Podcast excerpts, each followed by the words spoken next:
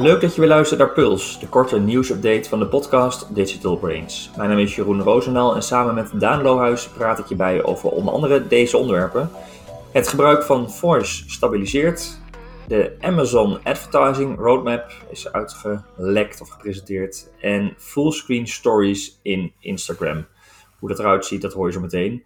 Maar we gaan het eerst even hebben over uh, ontwikkelingen bij Facebook, Twitter, Instagram. In ieder geval het nieuws dat grote adverteerders stoppen met adverteren op social media. Daan, daar hadden we het vorige keer al even over, hè, dat die eerste signalen er, er ontstonden. Toen zei ik nog van als merk moet je daar als marketeer bewust van zijn.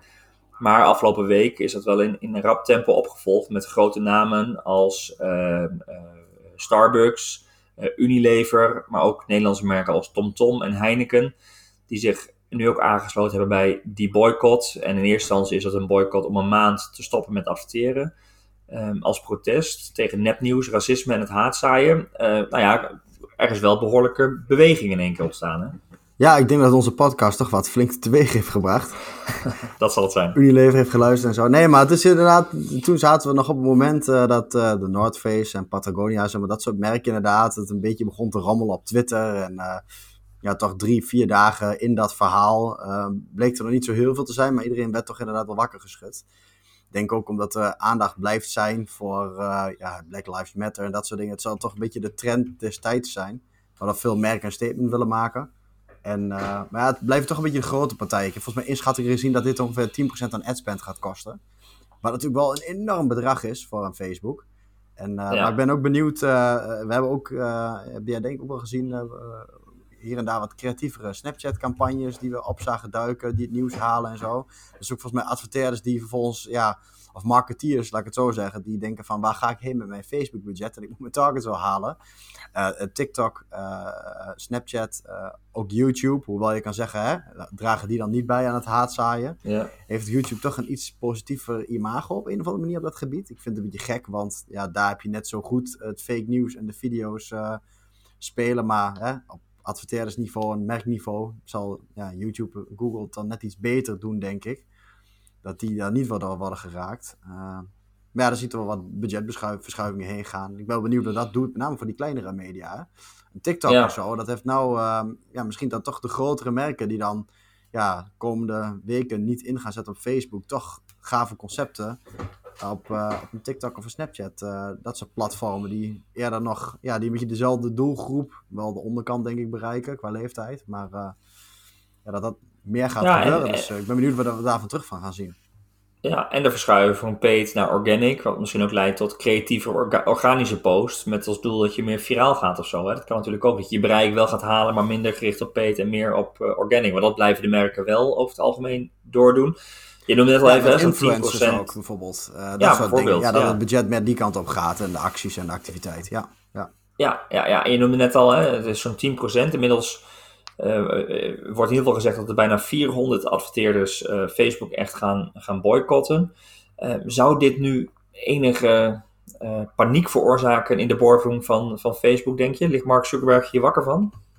Ja, ik denk als hij hier wakker van zou liggen, dan zou hij de afgelopen tien jaar niet hebben geslapen, of niet?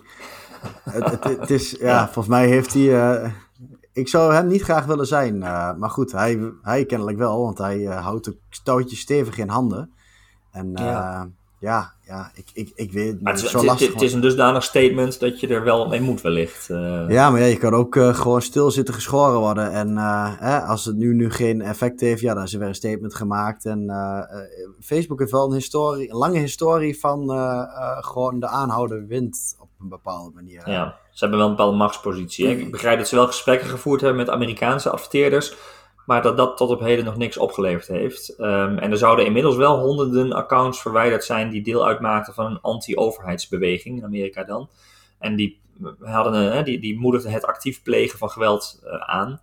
Maar dat, ja, dat zijn ook wel ontwikkelingen die ze altijd wel deden, hè? dat soort accounts ja, uh, en stoppen. Dus ja, maar te weinig. Trump dat volgens mij ook een keer iets toen teruggefloten, dat hij ook wat haatdragend zei. Dat is volgens mij toen... Twitter heeft volgens mij een tweet toen van hem verwijderd. Ook. Ja, uh, maar volgens mij heeft Facebook ooit een keer wel iets gedaan met Niet een bericht verwijderd, maar iets van dat het iets haatzaaiends was of zo. Maar voor de rest hm. inderdaad doen ze er weinig aan. Dus niet uh, taggen van uh, vooral, er zit een verschil volgens mij tussen haatzaaien en niet de waarheid vertellen, zeg maar. En Ja. Ja. Voor mij zijn dat twee ook aparte discussies. Maar eh, in dit soort situaties wordt het allemaal op één hoop gegooid. Gewoon van Facebook is niet oké bezig en is de nuance vaak ver te zoeken. Maar eh, ja, Ja.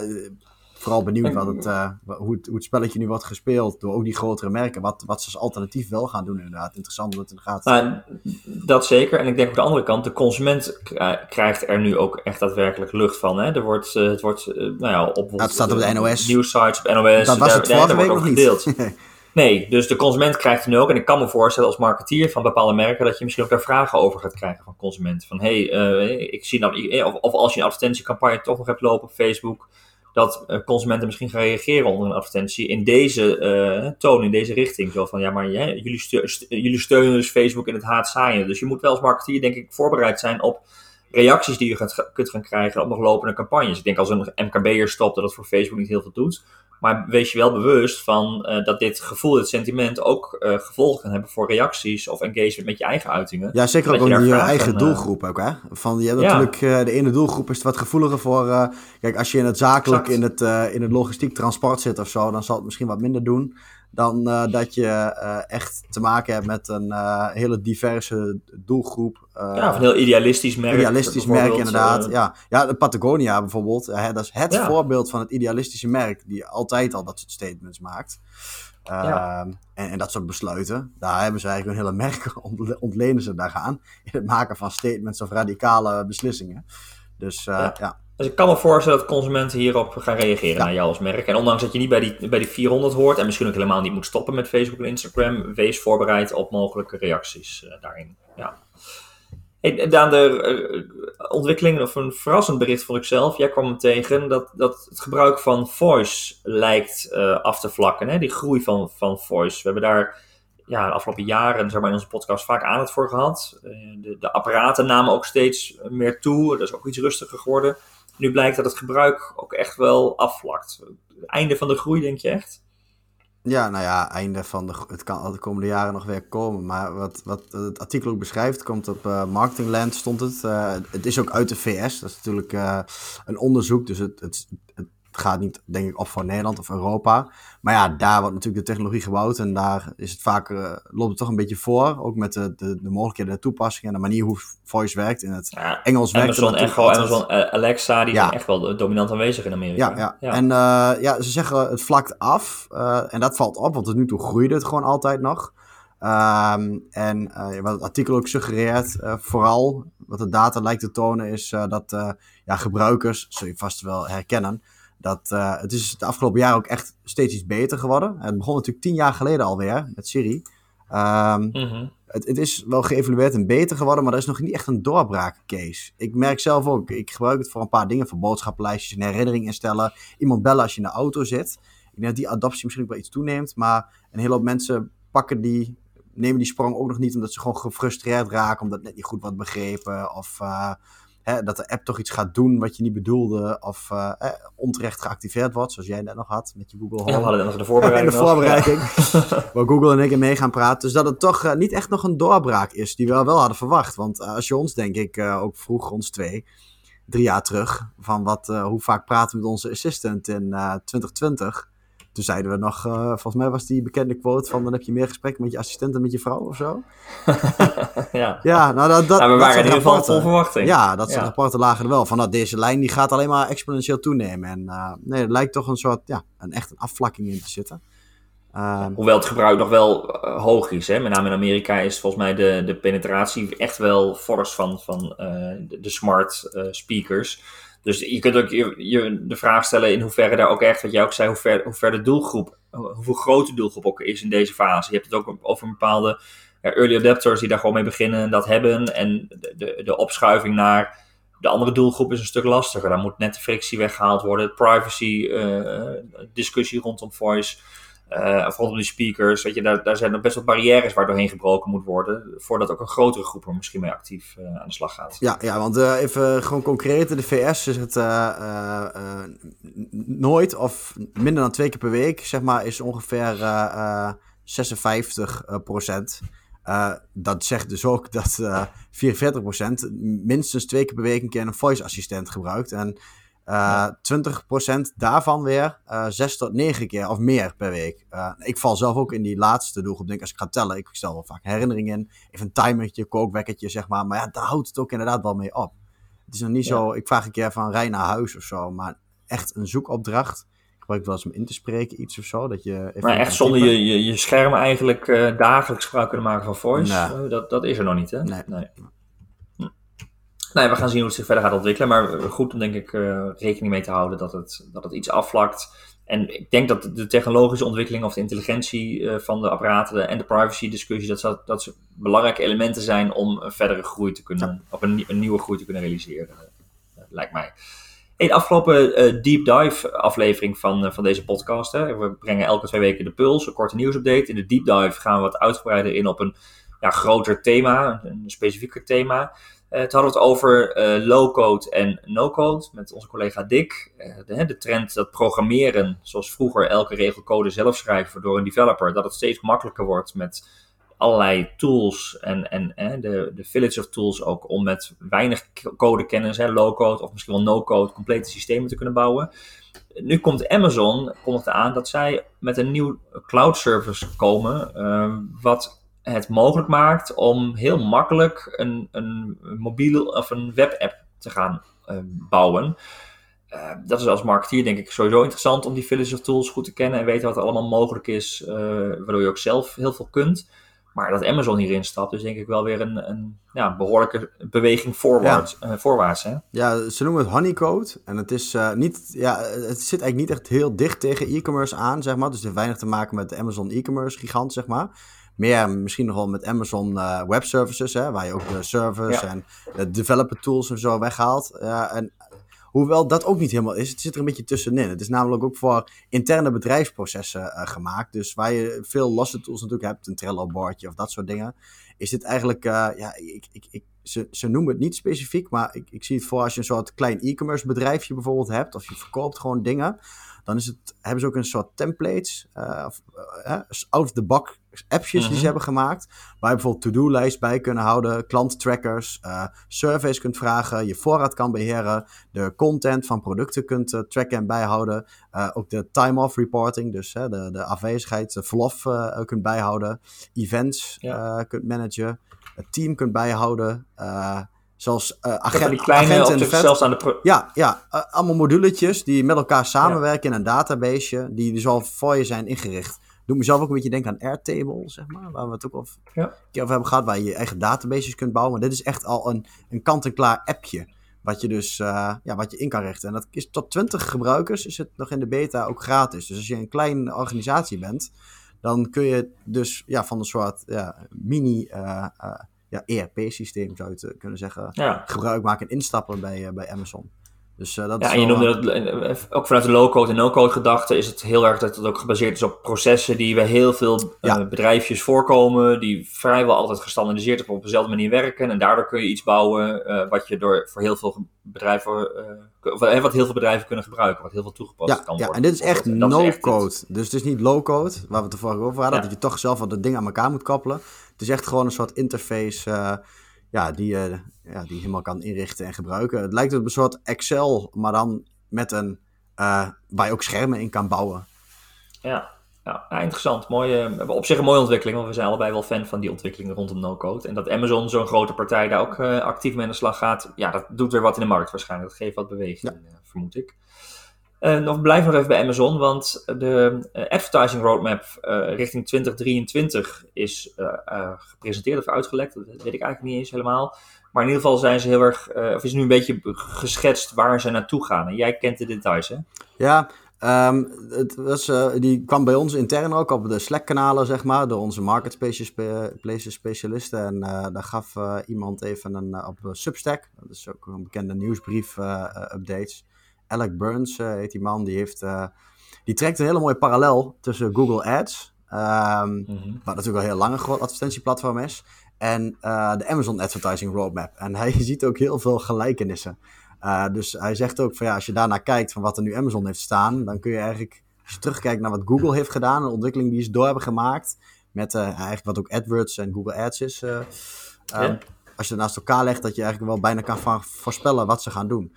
Dus, uh, dus het is meer zijn, zijn analyse, zijn interpretatie waar Amazon naartoe gaat, zodat je als marketeer daar alvast een beetje over na kunt gaan denken. Dit wordt Ja. waarschijnlijk de komende tijd wat Amazon doet. Ja, het is niet, ook- voor- niet officieel van Amazon. Nou, ook, hij heeft het een beetje gecombineerd. Zo van, eh, je ziet nu dat Amazon dit heeft aangekondigd en dan is waarschijnlijk dit een next step. Dus wat je bijvoorbeeld ziet eh, eh, ontstaan en daarmee ook misschien een beetje voor ja, de luisteraar, de marketeer. Voor mij was het ook een beetje een realisatie van, oh ja, eh, Amazon eh, is niet alleen maar eh shopping feeds. We weten, hè, je moet steeds vaker betalen om er bovenaan te staan. Maar het wordt ook echt een platform waarin je biedingen gaat beheren, optimalisatie, attributie gaat doen. Dus, hè, dus dat je gaat kijken van misschien wel een eerste touchpoint een, een week ervoor, dat je als gerelateerd product wordt vertoond, dat dat gerelateerde product tonen, dat je daar een cent voor moet betalen en dat je week later Mhm. een verkoop oplevert van jouw product.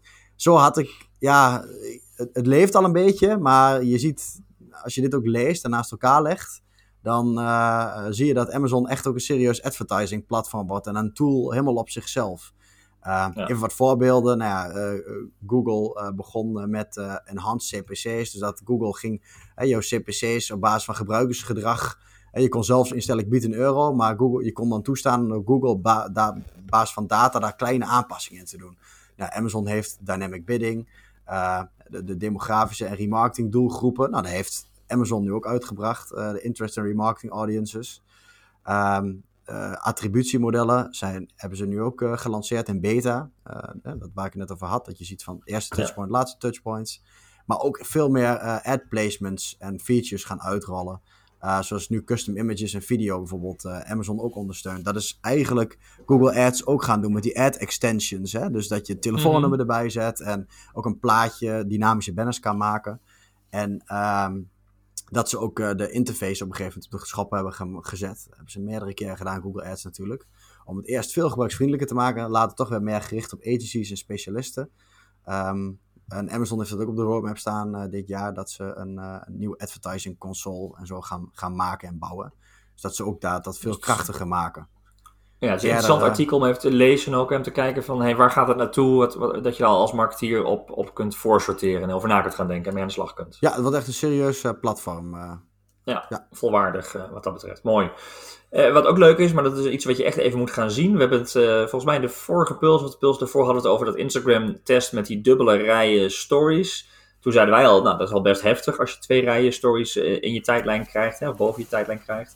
Ehm, inmiddels is er zelfs, zijn er screenshots waarin Instagram test met een fullscreen story display. Maar dat zijn dus alleen maar alleen maar balletjes.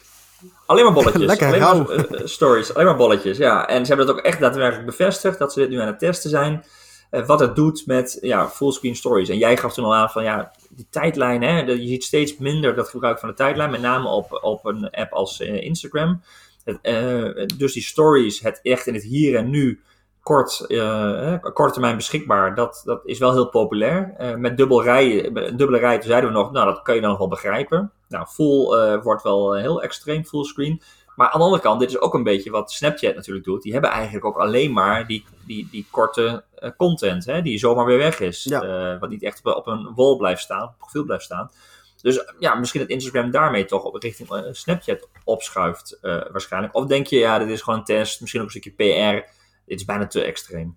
Ja, ik, ik denk eh, dat ze het wel testen. Van hoe bevalt dat? Wat zijn de engagement rates die je eruit haalt? Blijft de platform net zo sticky, zeg maar, als de tijdlijn, waar je lekker in blijft scrollen? Wat het ook En de time om- spent op het platform. Precies, ja. Ja, ik denk dat ze dat eh, aan het valideren zijn. Of het inderdaad zo is dat meer aandacht voor stories eh, gelijk staat aan mensen die meer content consumeren op het platform.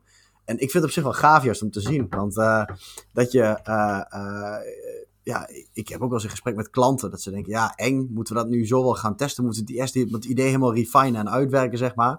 Het MVP-idee, hè. Eh, Ja. Nu kun je zeggen, ja, eh, kun je je voorstellen dat je als voor een scherm sto- vol staat met stories, weet je wel. Het zou lelijk zijn. Ja, Facebook test dat ook gewoon in de praktijk. Oftewel, Ja. voordat je alle ideeën bedenkt bij je product of, eh, of bij, je, bij je dienst, maar ook in dit geval digitale, van ja, rol het gewoon uit voor een klein deel van de gebruikers. Ook is het lelijk. Je ziet gewoon of, het, of, je, of je hypothese klopt, dat mensen er meer gebruik van maken. En Ja. dan zal het nog lang niet de volle impact hebben die ze ervan verwachten. Maar eh, misschien zien ze wel dat mensen stories induiken en toch zich sneller gaan vervelen. Ja, dan moet je in je ontwerp eerst na gaan denken: hoe voorkomen we dat effect in een verder design wat we maken? En dat je die inzichten die je nu ophaalt gebruikt voor het, ja, hoe moet, zou dat dan wel uit moeten zijn? Uh, of uit moeten zien? Uh, Zo'n vol, ja, vol scherm met stories, een stories first Instagram app. Ja, bedenk het maar eens. Ja. Ja, nou ja, dat is inderdaad denk ik wat je zegt. Het is een stukje, laten we eens even heel iets anders gaan proberen. Uh, kijken waar onze groei ligt. Misschien helemaal als we opnieuw zouden beginnen, wat voor een app zouden we dan gaan maken? hey, dan kunnen we wel uh, full stories. Nou, laten we dat eens gaan proberen in, in, een test. En ja, het is gewoon een test. Ik bedoel, je kunt het weer terugdraaien. Uh, je krijgt snel feedback en daarna kun je kijken wat je, wat je met die informatie gaat doen. Ja, want ik vind het nu wel opvallend dat als ik... Ik ben er zelf ook van na gaan denken, nu ik Instagram ook redelijk... Ik gebruik het ook redelijk veel. En het is inderdaad zo dat die bolletjes een beetje worden gesorteerd op een op een volgorde voor je, hè, bovenin. Er staat iemand Mhm. vooraan, waarschijnlijk waar je het langste naar keek of zo. Alleen vaak zie je het bolletje zelf, kan wel wat interessant zijn. Dat is een soort mini-thumbnail. Dat je denkt, hé, hey, wat is die neergene nou aan het doen? En nu valt dat allemaal eigenlijk niet op. Eh, Zo'n bolletje kan de aandacht niet trekken, want er staan er maar vier. En het algoritme moet Ja. gaan gokken wat jij, ja, welke vooraan zou moeten staan. Dus ik kan me wel voorstellen dat daar, eh, ja, dat, dat, dat, dat ze daar bij Instagram echt wel op zoek naar zijn. Eh, Ja, van- meer van die bolletjes zien verleidt misschien sneller ja, om even, om te even gaan. te kijken en dat je nu ja, toch eh, mensen de app openen en in die tijdlijn gaan zitten en een keer afhaken. Terwijl als ze eenmaal in de stories eh, zitten. Ik merk wel dat als je moment bij story 5 bent, dat je op een gegeven moment eentje die je toch niet zo leuk vindt. En dat je dan toch wel de app sluit. In plaats van dat je Ja. verder gaat klikken. Zeker iemand die 20 van die stories achter elkaar heeft. Dan moet je nu echt dan tik, tik, tik, tik, tik doorheen. Terwijl je het niet interessant vindt. En dat zal een afhaakpunt kunnen zijn. En als je dan in kunt duiken op een story die je direct interessant vindt. Omdat je de thumbnail leuk vond. Dan, ik kan me heel goed voorstellen dat ze daarnaar zoeken. Eh, Ja, ja. Het is in ieder geval goed om even de test te bekijken en te zien hoe dat eruit ziet. Alleen dat is al eh, gewoon leuk. En eh, we gaan zien wat, ja, wat ze daar hoe, het, daadwerkelijk hoe het gaat mee gaan doen. veranderen. Hoe het zich gaat ontwikkelen, ja. Dan tot slot, Daan. eh, we hebben het eerder gehad over de aankondiging dat Google die, die, free product listings, dat, dat gratis shopping eigenlijk wilde gaan eh, toevoegen in, eh, in Google. Ehm, dus ook het organische positie daarin. Dat is nu daadwerkelijk uitgerold, volgens mij. Jij kwam het ergens tegen? Ja, we, zien het voor de eerste keer in de VS. Nog niet in Nederland dus. Je kunt het wel klaar hebben staan. Je moet gewoon je product feed hebben. Waar ook al veel vragen. Hè? En dat heet straks eh. Ehm, Zo Mhm. zie je het terug eh, in, in je Google Merchant Center. En eh, de eerste services die ze dan bedoelen, ja, oppervlakten in het scherm, zeg maar, zo moet je services zien. Ehm, dat, die zijn geactiveerd in de VS en dat begint nu bij ehm, ja, de soort eh, kenniskaarten noemen we het volgens mij. Volgens mij. Wat je ook wel eens hebt als je een Die beroemdheid zoekt, eh, die knowledge graph ook. Als je een beroemdheid zoekt of een plaats, dan krijg je vaak zo'n samenvattingsartikeltje te zien. En eh, Ja. ik, ik moet zeggen, zie jij het in Nederland wel eens voor een product? Als je een product zoekt? Nog niet gezien, maar ik ben, ik ben er nog niet tegengekomen. Nee, ik, ik zelf... niet bewust opgevallen. Nee, maar- eh, het schijnt te zijn als je heel specifiek op een product zoekt. Misschien kan het in Nederland ook. Het is mij eigenlijk nog nooit opgevallen. Maar in ieder geval in de VS beginnen ze daarmee met testen.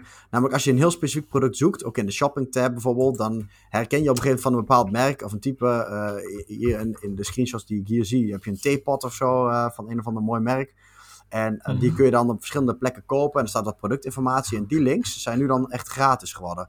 Dus ze hebben ook wat eerder betaald was via de Google Shopping Feed, hebben ze nu ja, organisch gemaakt via de Google Shopping Feed. Dus het is niet zo dat, dat het een soort van extra vulling is onderin ergens met gratis resultaten. Ze hebben echt iets wat betaald was, veranderd naar eh, een gratis eh, resultaat. Dus eh, ja. Ja, eh, ze zien wel dat er veel meer gebruik van wordt gemaakt. Nu er ook meer aanbod is natuurlijk. Niet iedereen deed daar aan mee. Dus het is 70% meer kliks en zo eh, allemaal. eh, ja, En, en, en, dan? en het kan natuurlijk het verdienmodel iets veranderen, want je hebt ook te maken met dat Google steeds meer ehm zelf de transactie afhandelt. En dat kan me voorstellen dat het nu alleen voor shoppingklanten geldt, maar dat zou het misschien ook zo meteen voor de organic klanten misschien kunnen gaan, eh, gaan doen. Dat je dus niet meer betaalt om echt gepromoot te worden, maar wel als je dan getoond wordt en, je krijgt, en er gebeurt een transactie, dat je misschien daardoor alsnog provisie aan Google afdraagt. ja, precies. Dat zal ook. Zit, eh, Google kennende. Er zit een verdienmodel 100% achter. zit daar. Gaan ze daar geld. eh, misschien niet op korte termijn, dan wel op lange termijn. Maar ja, ja, ja, tuurlijk. Ja, daar zal iets als mee gebeuren. maar dat is het Ook, eerste eh, signaal. En ze zeggen nog steeds, eh najaar eh, gaat het de rest van de wereld ook uitrollen. Het is een eerste signaal over wat voor vorm dat krijgt. En ja, we houden het strak in de gaten. Zeker. Uh, wil je er meer over weten en dan ben je ook benieuwd hoe, hoe het bijvoorbeeld dat eruit ziet of hoe uh, die, uh, nee, die fullscreen stories van Instagram eruit zien, dan kun je allemaal terugvinden in onze show notes. Die vind je op advice.nl slash podcast. Daar vind je de deze aflevering en daarbij alle linkjes naar de artikelen die we hier gedeeld hebben. mocht je tips, vragen, reacties of ideeën voor onze podcast hebben, laat het dan vooral weten via podcast.advice.nl. En uh, wil je op de hoogte blijven van nieuwe afleveringen, abonneer je dan op deze podcast in je favoriete podcast-app of via Spotify of YouTube. Voor nu weer bedankt voor het luisteren en heel graag tot de volgende puls.